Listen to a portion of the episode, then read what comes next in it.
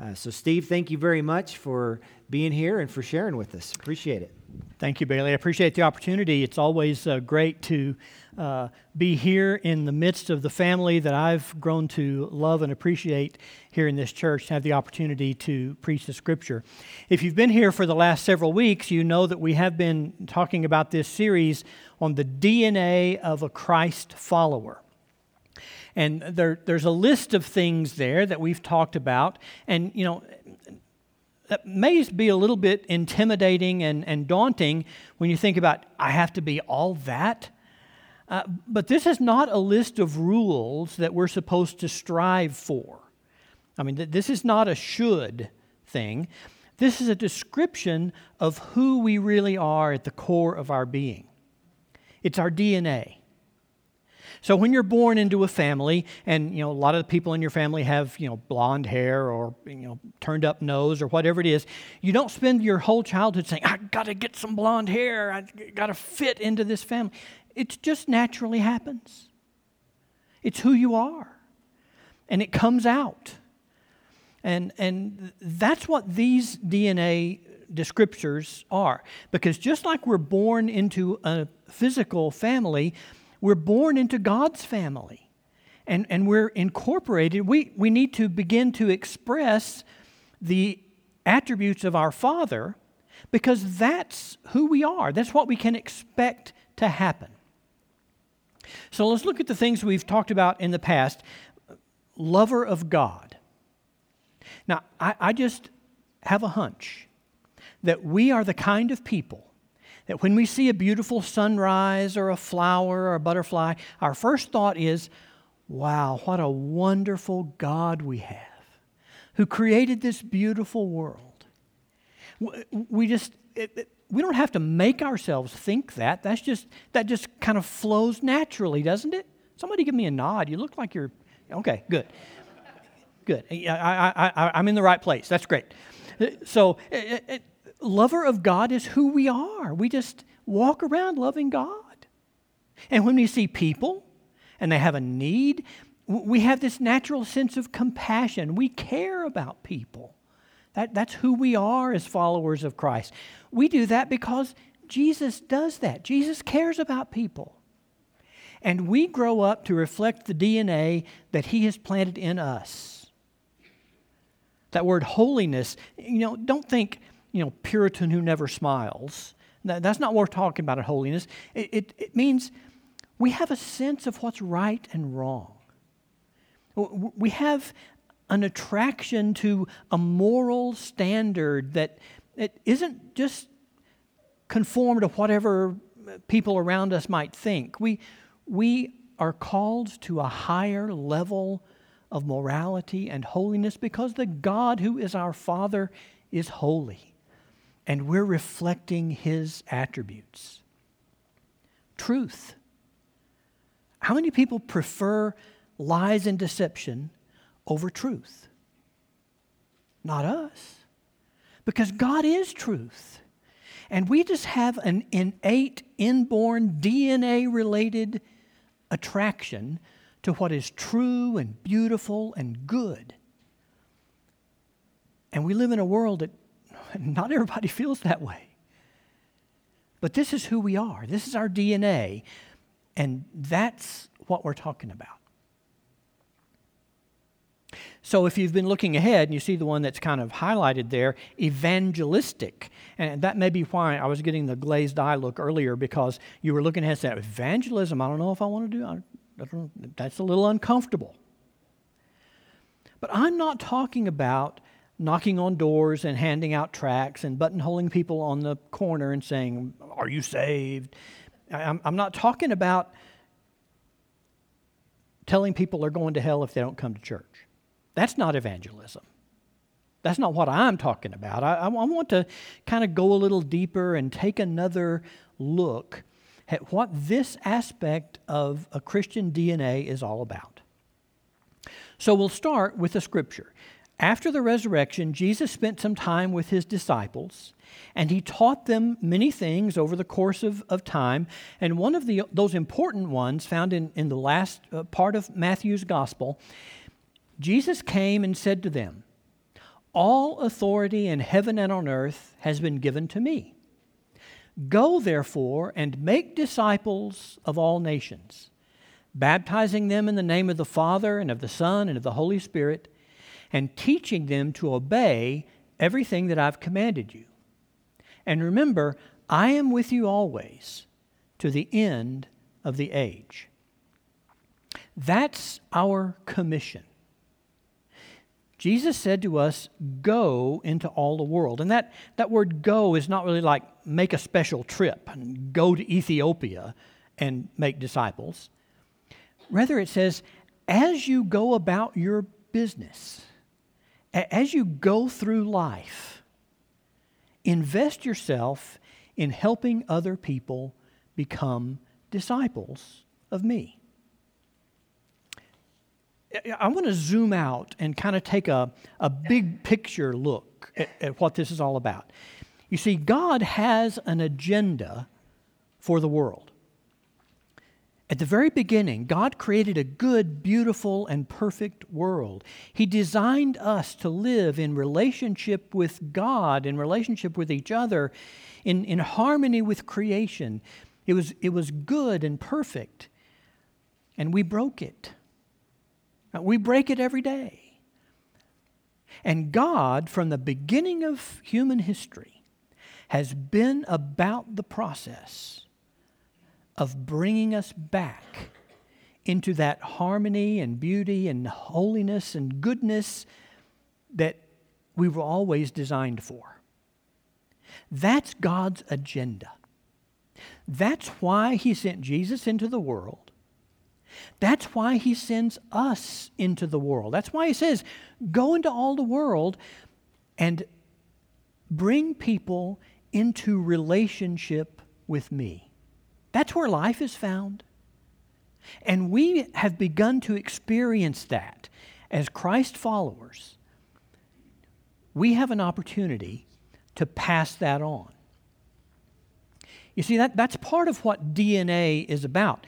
Every kind of creature has a built in drive to reproduce itself.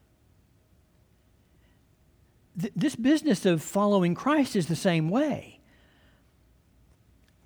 It, it's not just for me and my time and my place in history, it's for everyone of all time.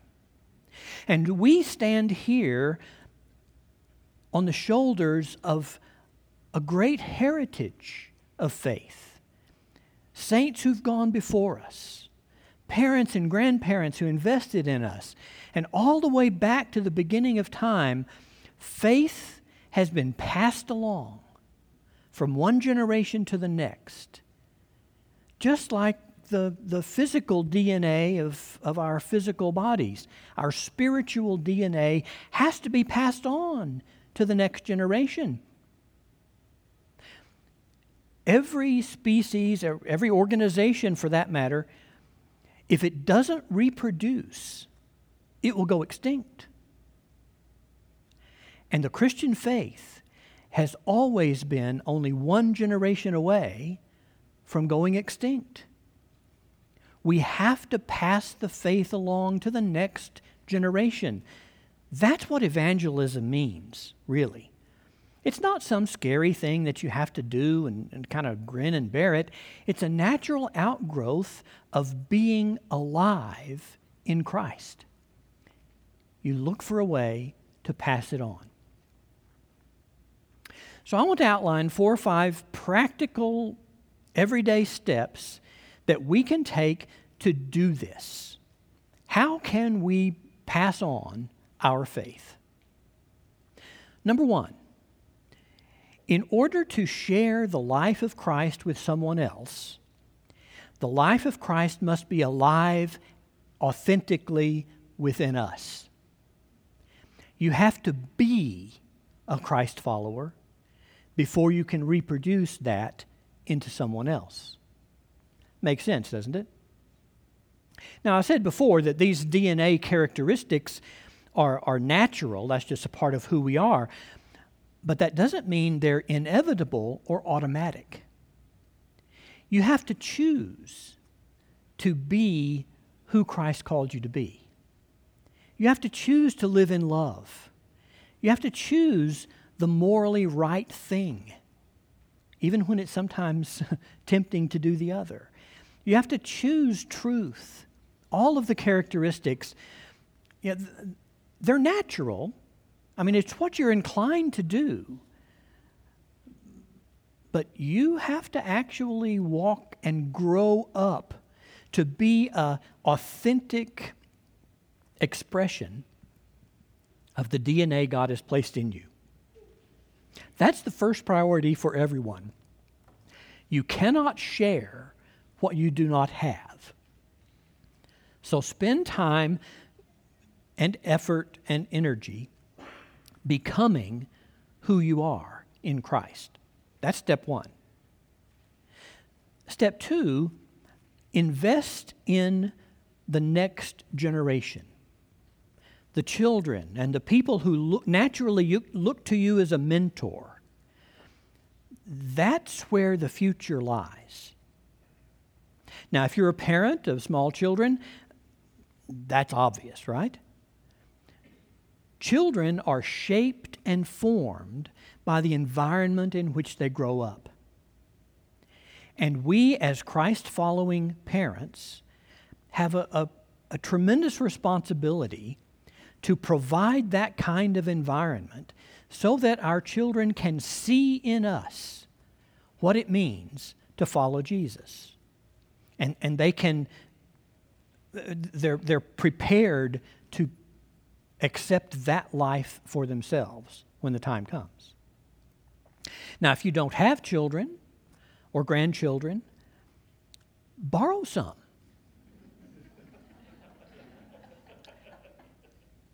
Find a way to invest in the next generation.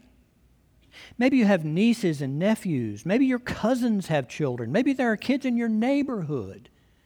Maybe you could volunteer to help coach a soccer team. Find some way to get involved in children's lives, learn their names, give them attention and time. Oh, how hungry our kids are for that.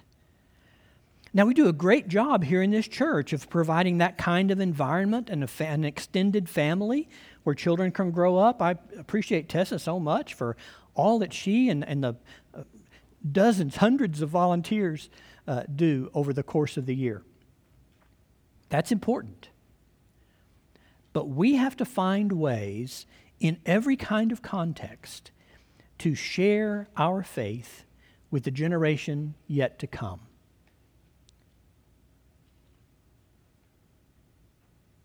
The alternative is not okay. We've got to shape the next generation to follow Jesus. That's number two. Be a Christian, invest in the next generation of Christ followers. And number three, I'm going to spend really the rest of the time spinning this out. Make friends with people who are not Christians. Now, here I am from the imaginary pulpit telling you to go hobnob with pagans. I mean, really. A lot of Christians look around and all of their friends are Christians. Don't know anybody who's not a Christian. Well, there's something wrong with that picture because there are people around us who are not followers of Christ. And it, in a, in a way, it's natural. We all tend to associate with folks who are like us, right? People who share our politics and our values and our church. I mean, that's just the natural group we gravitate around. There's nothing really wrong with that unless we let it stop there. Find ways to invest your life in the life of someone who needs to know more about God. And, and those people are out there. Let me tell a, a quick example out of my own life and experience. After I retired from being an active pastor, I went to work uh, for a couple of years for a, a, company in an office context.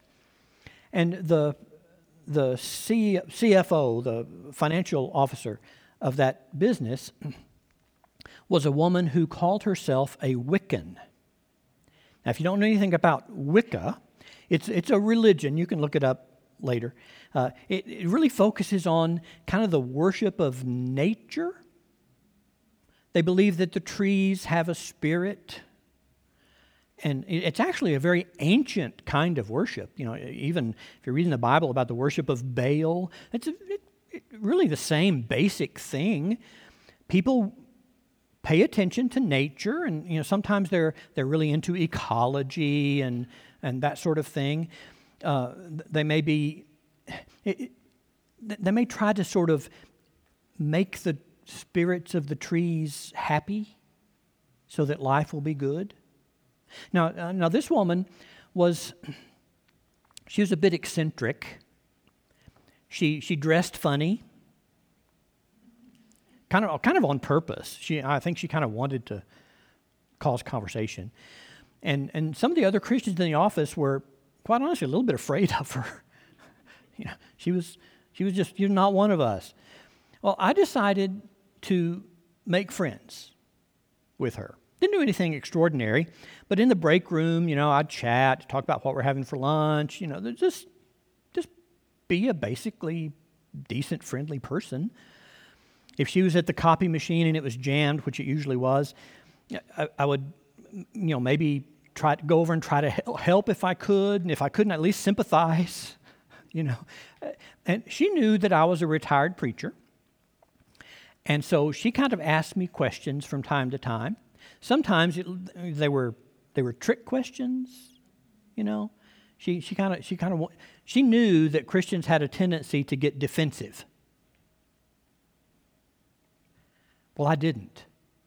I just talked with her about whatever she wanted to talk about, and gave her some, you know, non-defensive answers to some of her questions, and we developed a friendship. After I left that office, it was a couple of years later, really, my phone rang out of the blue one afternoon, and it was her.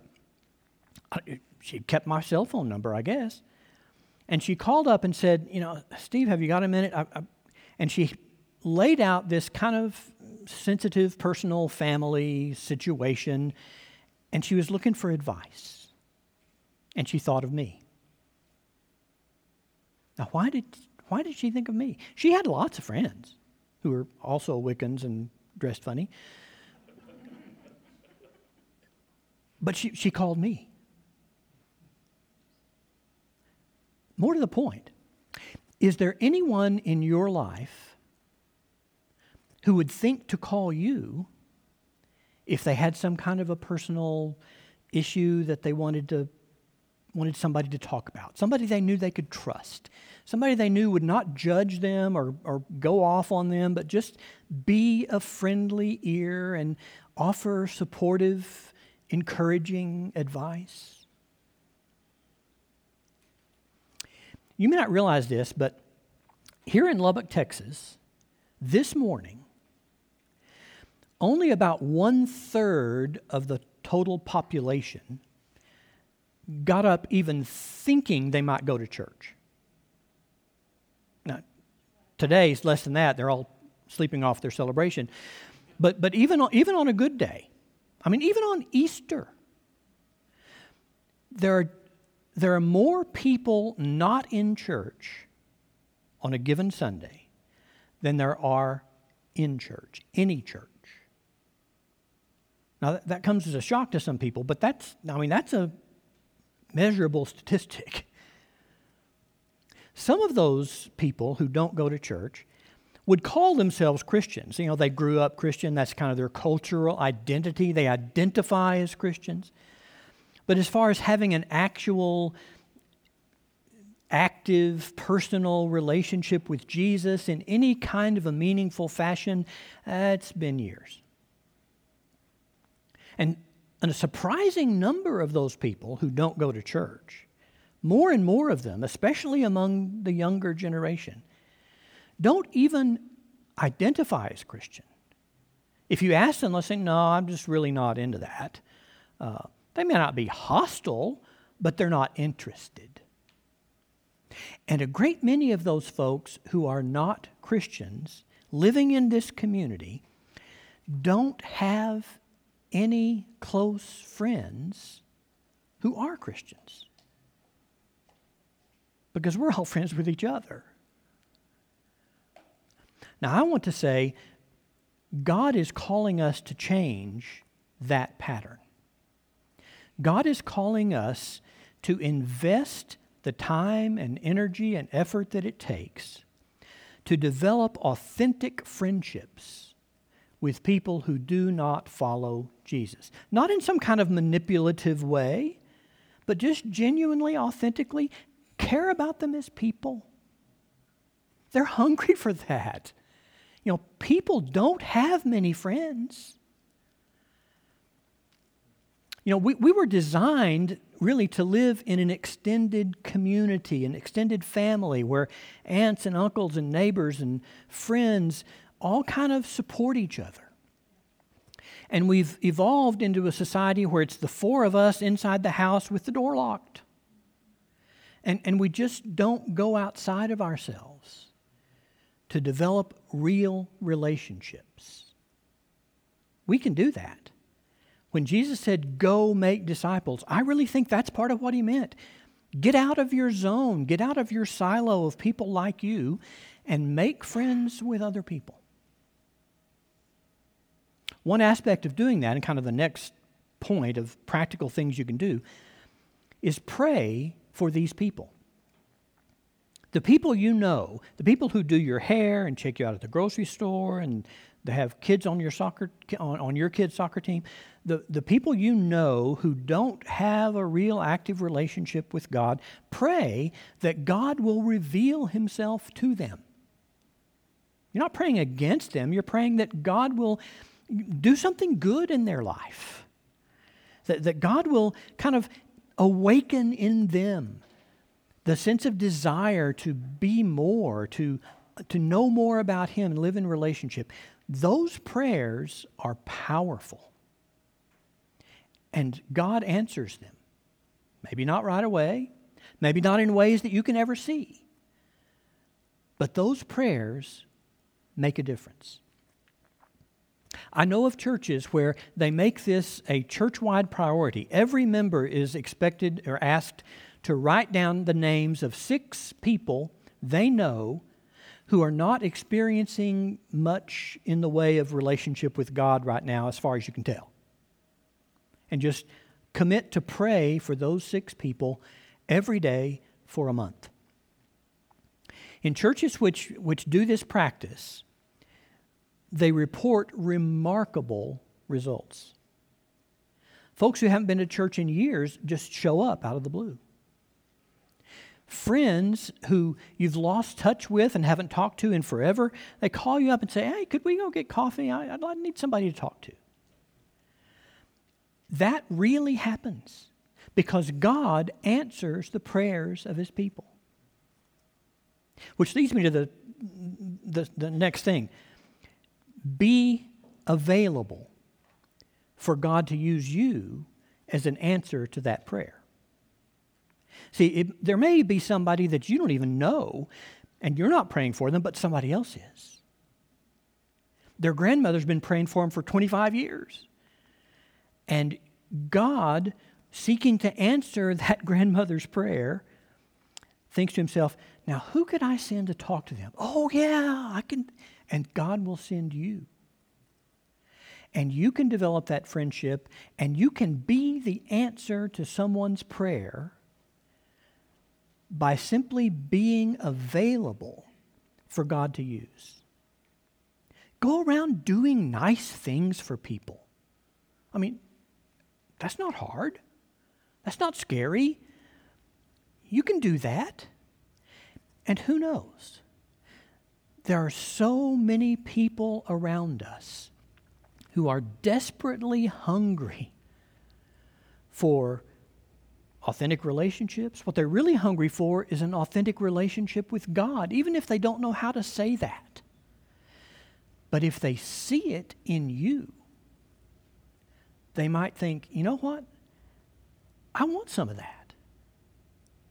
And you may be in a position to say, well, here's what I experience, and this is what helps me. And you can invite them to church. You can just talk to them about following Jesus. you see, this DNA of evangelism is and can become a natural part of who we are. God has put us in this world, this dark, broken, and hungry world. God has put us here so that we can be light, so that we can be bread for those who are starving for relationship with Him. We have the bread of life living in us in Jesus. We have the food this world needs.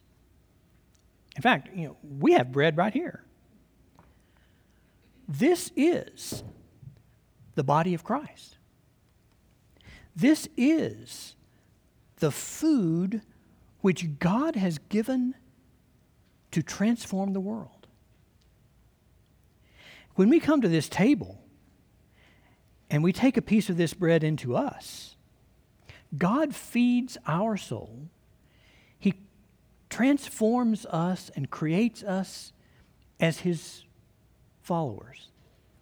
And then he sends us out to be that body of Christ, that bread of life that will transform everyone around us. We are invited to this table. In fact, as the liturgy says, Christ our Lord invites to his table all who love him, all who are hungry for more of him. Therefore, as those who have been forgiven by Christ, let us confess our sin before God and one another. Will you join me? Merciful God, we confess that we have not loved you with our whole heart. We have failed to be an obedient church. We have not done your will. We have broken your law. We have rebelled against your love. We have not loved our neighbors, and we have not heard the cry of the needy. Forgive us, we pray. Free us for joyful obedience through Jesus Christ our Lord. Amen.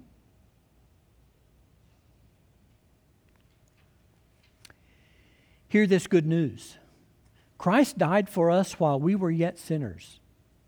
That proves God's love toward us. In the name of Jesus Christ, you are forgiven. In the name of Jesus Christ, you are forgiven. Glory to God. Amen.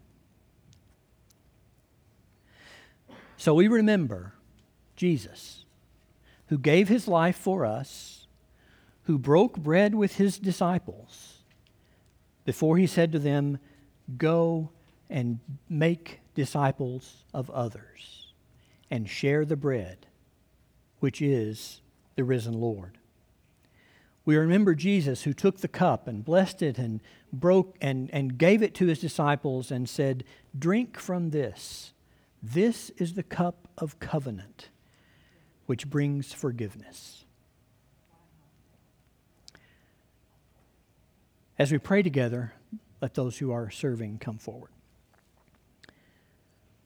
Lord, we thank you for planting within us the life which is Jesus living in us.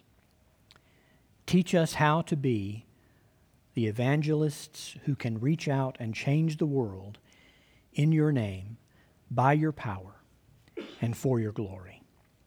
Amen. So you are invited to this table. You don't have to, in fact, everybody's invited to this table. Everybody in the room, everybody not in the room. There's enough for everyone. When you're ready, come, tear off a piece of the bread, dip it into the cup, and receive the bread of life which transforms you to be the bread of life for the world. When you're ready, let's stand and come forward.